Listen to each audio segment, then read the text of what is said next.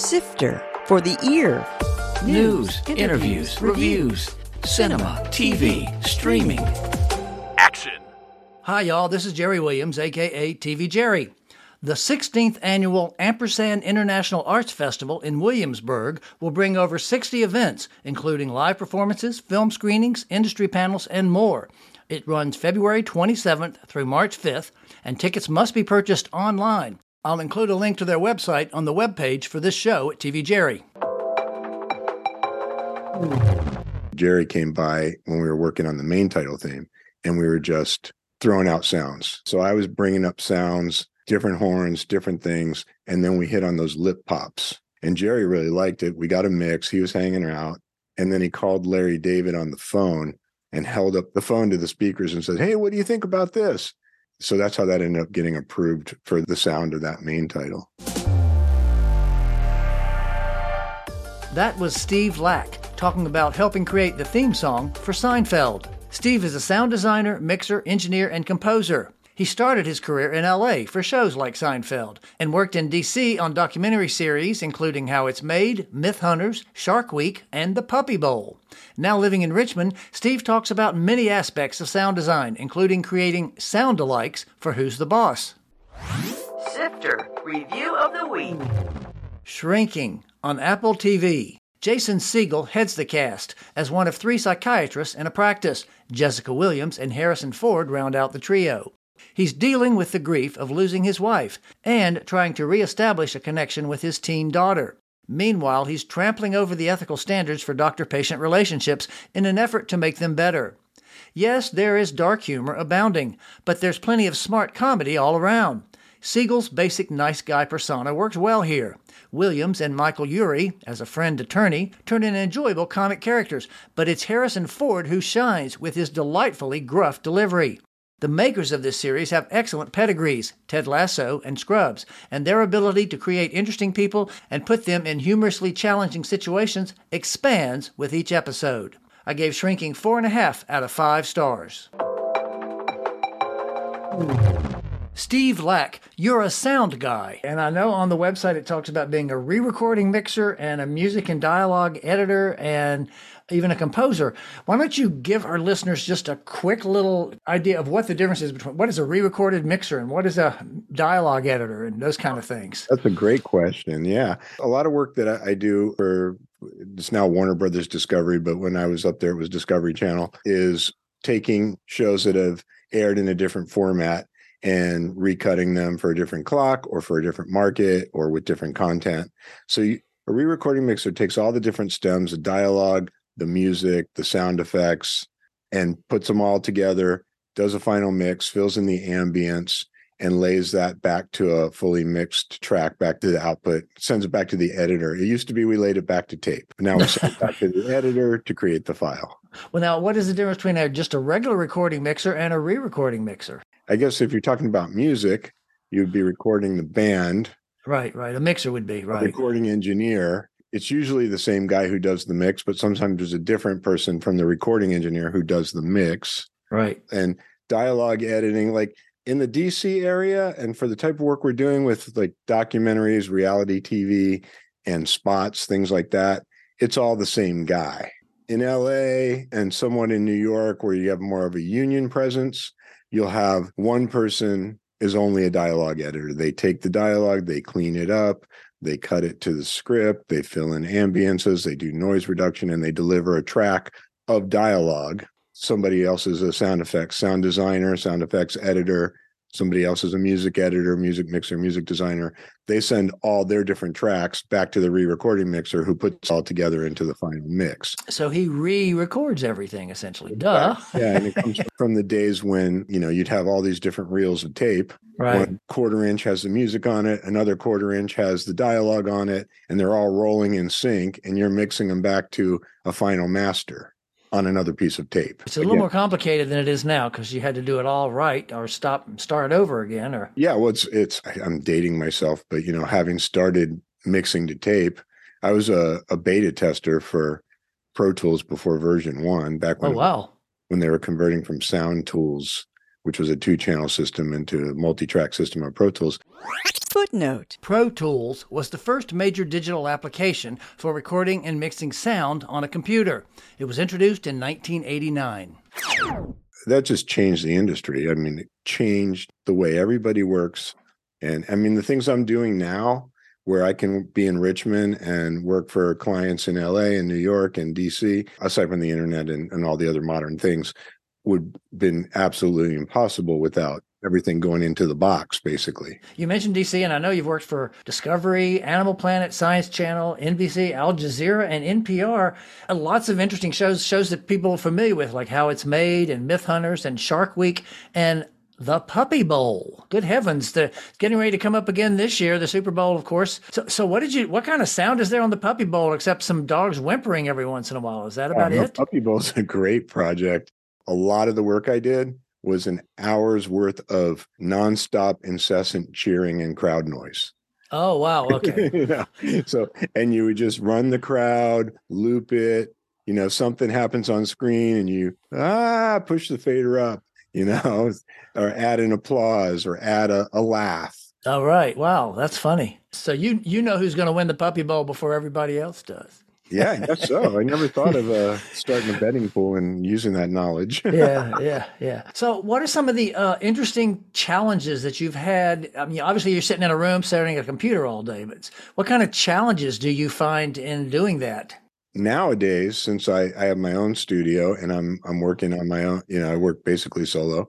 I've had to become the engineer. In the studio days, if something stops working, you just pick up the phone, call engineering, go out for a cup of coffee, and let them fix it. Right, You know, nowadays you'll find me crawling around underneath my console looking for a connection, right, And- right, or more than likely Googling no sound from Pro Tools. you know? right, right, right, right. That's the big the big challenge in the type of work that we do with television, especially. Uh, there's a lot of creatives involved. So a big challenge has always been to figure out what their vision is. And it's not necessarily what you would have thought of doing. And sometimes you bring that to the table. You say, well, why don't we look at it this way? Or why don't we do something like this here? And other times, and it depends on the producer, a lot of times the producer will, will want you to just do what they ask you to do. And other times they'll want your input. So I'm sure it's the same with editing. Sure, Um, yeah, yeah. Yeah. Do you have any interesting stories about any of these shows that you can tell us? Yeah, I have a lot. I mean, I go way back. You started in LA, is that correct? Yeah, actually, my most recognizable work, aside from the Discovery Channel things, is I was the music production director on Seinfeld. I worked for the composer Jonathan Wolff. In that time was MIDI rack, MIDI mixing, making sure all the gear was working, running sessions, and producing source music and the music cues for Seinfeld. Early on in that, you know, Larry David and Jerry Seinfeld, or actually Jerry came by when we were working on the main title theme, and we were just throwing out sounds, trying things. Jonathan, the composer, had that bass line thing already going. So I was bringing up sounds, different horns, different things, and then we hit on those lip pops. And Jerry really liked it. We got a mix. He was hanging out. And then he called Larry David on the phone and held up the phone to the speakers and said, Hey, what do you think about this? So that's how that ended up getting approved for the the sound of that main title. Huh. I left that show after at the beginning of the fifth season. That's how I ended up back east. They had done the pilot for Seinfeld, and George Wallace, that was a comedian, he was a friend of, of Jerry Seinfeld's. And so George Wallace suggested, Hey, why don't you get my buddy Jonathan to take a look at your music? And that's how it ended up basically being a career making gig for us. Wow, yeah, yeah. I don't guess you you get residuals from that. Yeah, I mean, I did. I I did a couple pieces of source music. I didn't write any of the cues or theme song or anything, but Thank You Musicians Union they have something called reuse. So I do mm. still get paid something whenever it airs on a different medium. So when it went from network TV to syndication, I get something for that. And then when it went from syndication to streaming, when it went on Netflix, so uh, DVD sales. So I do, yeah. It's still it's a gift that keeps on giving. Yeah, yeah. like all the stuff we did on sitcoms. I worked on Who's the Boss, Married with Children, Seinfeld, Dave's World, all those shows, and they're all 90 sitcoms, but the publisher still gets 50% of the royalties. So whoever the network or the production company was is the publisher, Right. but the composer still gets gets uh, a 50% of the royalties. And the things that I get on Seinfeld were from musicians union contracts. So I was listed as a electronic percussion keyboard player and band leader on the show. For every every episode there was a, a union session. So that secondary, it's called secondary markets fund, and this might be kind of in the weeds. That still provides, you know, pretty uh, decent payday. So, what about some of those other shows from the '90s? What are some interesting stories you can tell us about any of those famous sitcoms, those thirty-year-old sitcoms now? I have a story that I like to tell, and it kind of shows you the personality of one of these actors. I was uh, driving down Ventura Boulevard all by myself one day. The show was Who's the Boss? Starred Tony Danza. I worked for the composer, so I was a member of the crew, but I wasn't a, a name or anything. At that time, I was very young. I stop at a red light and I hear, "Hey, Steve, Steve!" And I look around, and and there's a Jeep Cherokee next to me with tinted windows.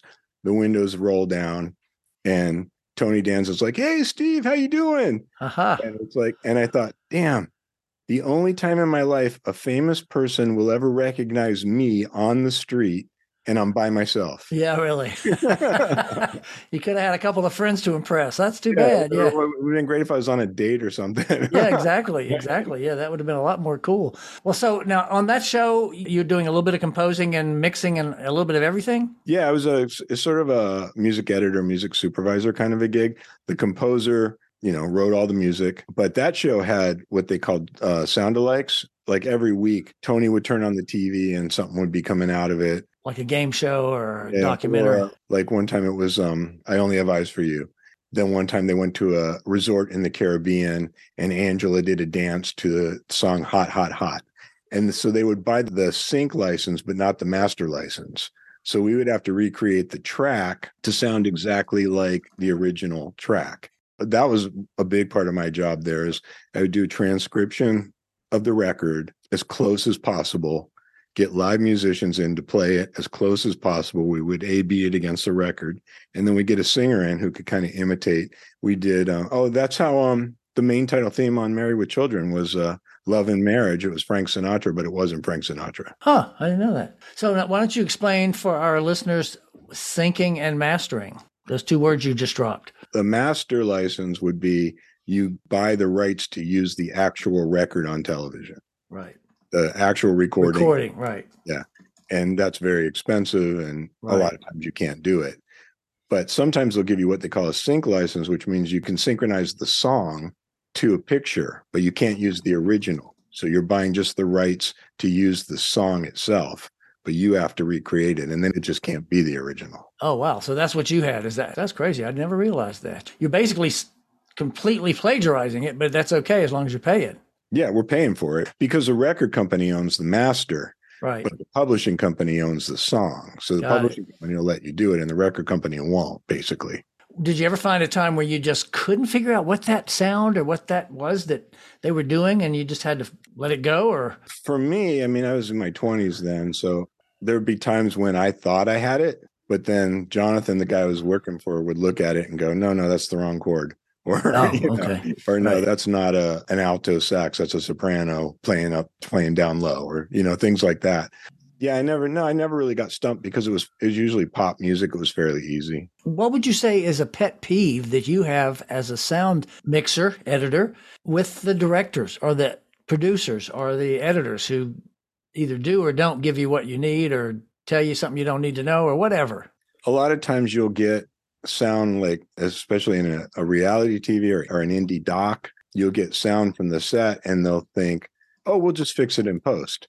So you're spending a lot more time and a lot more money trying to fix something in post than you would if you just captured it correctly in the first place. Right. Take it took a few extra seconds to just make sure that that's right. Ah, yeah, yeah. Or get that mic in there as close as you can. You know, if they're wearing a lav and their jacket's squeaking, you know, go move the mic. And, and people think now there's some great tools now. I mean, amazing things that that didn't exist even five years ago. Right. For getting rid of background noise and cleaning up sound. And who knows where it's going with all this AI stuff right now. Yeah, but right, right. But you know, there's no magic button. I mean, everything has a trade off. So if there's a truck going by during your interview and you think, oh, we'll just get rid of that truck in post, you're also going to get rid of part of the sound of the person's voice too. Yeah, it's interesting because I had that happen. Uh, I did my Dirt Woman documentary. That I sent it to In Your Ear. They did the mix for me, and there was one particular guy who I can't remember what it, I think it was like in a big echoey room or something, and they got rid of all that. Just it sounded normal when they finished. And I have to tell you something else. You're talking about sync licenses. In my documentary, there's one piece of video I could find anywhere of Dirt Woman actually performing in drag. So somebody sent me the footage, and I was like, "This is great! I got Dirt Woman dancing." But he was dancing to, of all songs, Billie Jean by Michael Jackson. Oh wow! so, needless to say, I was not even going to consider trying to get the rights for Billie Jean. You know, that would have been crazy expensive. How did you get from LA to back to the East Coast? That's a funny story. Um, so, when I was working on Seinfeld, I was, as I mentioned, pretty young, and I was going to Carnival in Trinidad every year. And one year I went to Carnival in Trinidad, and while I was there, I was having such a good time. I I decided that I didn't want to leave. So I um, went back to LA and kind of started wrapping things up. And I said, you know what? I'm I'm moving to the Caribbean to be a diving instructor and lay on the beach for the rest of my life. Wow. And so on the way there, I stopped in Miami to get my diving instructor certificate so I could do that. And I met my current wife. So then I continued on to Trinidad and it was supposed to be forever. And I kept flying back to Miami every weekend to be with her till I ran out of money and and so then we got married and had a family and we were in Miami so I had the opportunity to start working for Discovery Latin America. Oh, okay. And so I was working for Discovery Latin America down there and that's how I ended up basically up here at Discovery in Silver Spring. Why do you want to stay in Florida? Well, I know why, because I'm a Floridian. I didn't want to be back there. But why did you want to? why didn't you stay in Florida? Why did you want to move to back up here? the opportunity came up in, in Silver Spring, and it seemed like it was a more interesting career path than I was taking shows, removing the voiceover, recreating the M and E's uh, music and effects track, so that they could re-record them in Spanish. Oh, okay. So when the opportunity came up up here, it seemed like a good move. And I've never, I love Richmond. Although that was in Silver Spring, we ended up in Richmond, and I was commuting for a while, and finally we moved up to Northern Virginia, but we kept coming back here because we like it so much. What do you like about it? Richmond's great because it's like it's not a big city. There's not a lot of traffic. It doesn't have all that stressful stuff that you get in in a big city, but it has great restaurants and it has interesting art museums and there's cultural things and the people are nice and friendly and the weather's great. I mean, there's that snow line is a real thing. Like you get north yeah. of Fredericksburg and you're in a different world. Wow. You know? So what are you working on these days? Still with my work with Discovery Channel, I've been doing a lot of uh they take they're taking their shows and reversioning them into podcasts. Oh really? So, yeah, it kind of goes back to that re-recording mixer kind of theory. I'm taking a lot of the stems from like um investigation discovery shows like Nightmare Next Door, Who the Bleep Did I Marry, show called Scorned, and we did some Animal Planet shows, uh Dogs 101 and Cats 101 but yeah, so we take the stems from those shows, remix them into a podcast length. And podcast specs are different than TV specs as far as loudness and and levels right. things. So we're basically taking that and turning it into a podcast, doing some editing, cutting out, you know, commercial breaks and things, and releasing those as podcasts. So I've been doing a lot of that. And I'm just coming off of a year as a producer, which was a new role for me on an NPR syndicated show called Our Body Politic, it's an NPR radio show, weekly show that's also released as a podcast. And that kind of really catapulted me into more podcast oriented work. There's because podcasts right now, as you know, yeah, um, we're on right. it's just they're everywhere. I mean, it's a, it's a great new it's a great new opportunity for talent and for content and for audio people. What would you say the biggest because like you said everybody's doing podcasts and actually this is my second i did one for eight years and this one's been a year what would you say is the biggest suggestion or hint you might give somebody who thinks they want to start their own good get a good mic yeah well i mean there's yeah that's interesting because i have like you know um i'm thinking of starting a tips on how to start your podcast podcast or oh, okay. from, from an audio perspective and i've just been brainstorming ideas concepts of, well maybe you want to save it for your podcast yeah no but i mean it's like what kind of mic do you want to use? How do you get a good sound? How do you avoid background noise issues? But also from what i learned from working on our body politic is you know finding your voice. Who's your audience and what do you have to say to them and who are you who do you want your audience to see that you are so it's really about finding your voice aside from the technical stuff i mean the technical stuff is my wheelhouse you know it's like sure, right. i'm all about mics and sound and Yeah. what plugins to use and spec and all that I know you do most of your work for these companies in other areas like DC. How is the Richmond community? Are you involved at all in the Richmond film, video, audio production community, or is you just your little loner sitting in your house doing your thing? I have a couple of, I mean, I did some work for the Martin Agency. I have a, one client who does impact video and corporate video work. When the pandemic hit, we were in Northern Virginia and everything went remote. And I said, This is my opportunity to come back down to Richmond. So I've been now a little over a year permanently down here with my new studio down here. And I, we met last week at the Virginia Production Alliance Right. event. And so I am any Richmond indie filmmakers out there, TV streaming producers, or people looking to do podcasts. I'm local and I'd love to work with you. There you go. That sounds like a good finish. But I got one more question to ask you. Uh, What are you watching?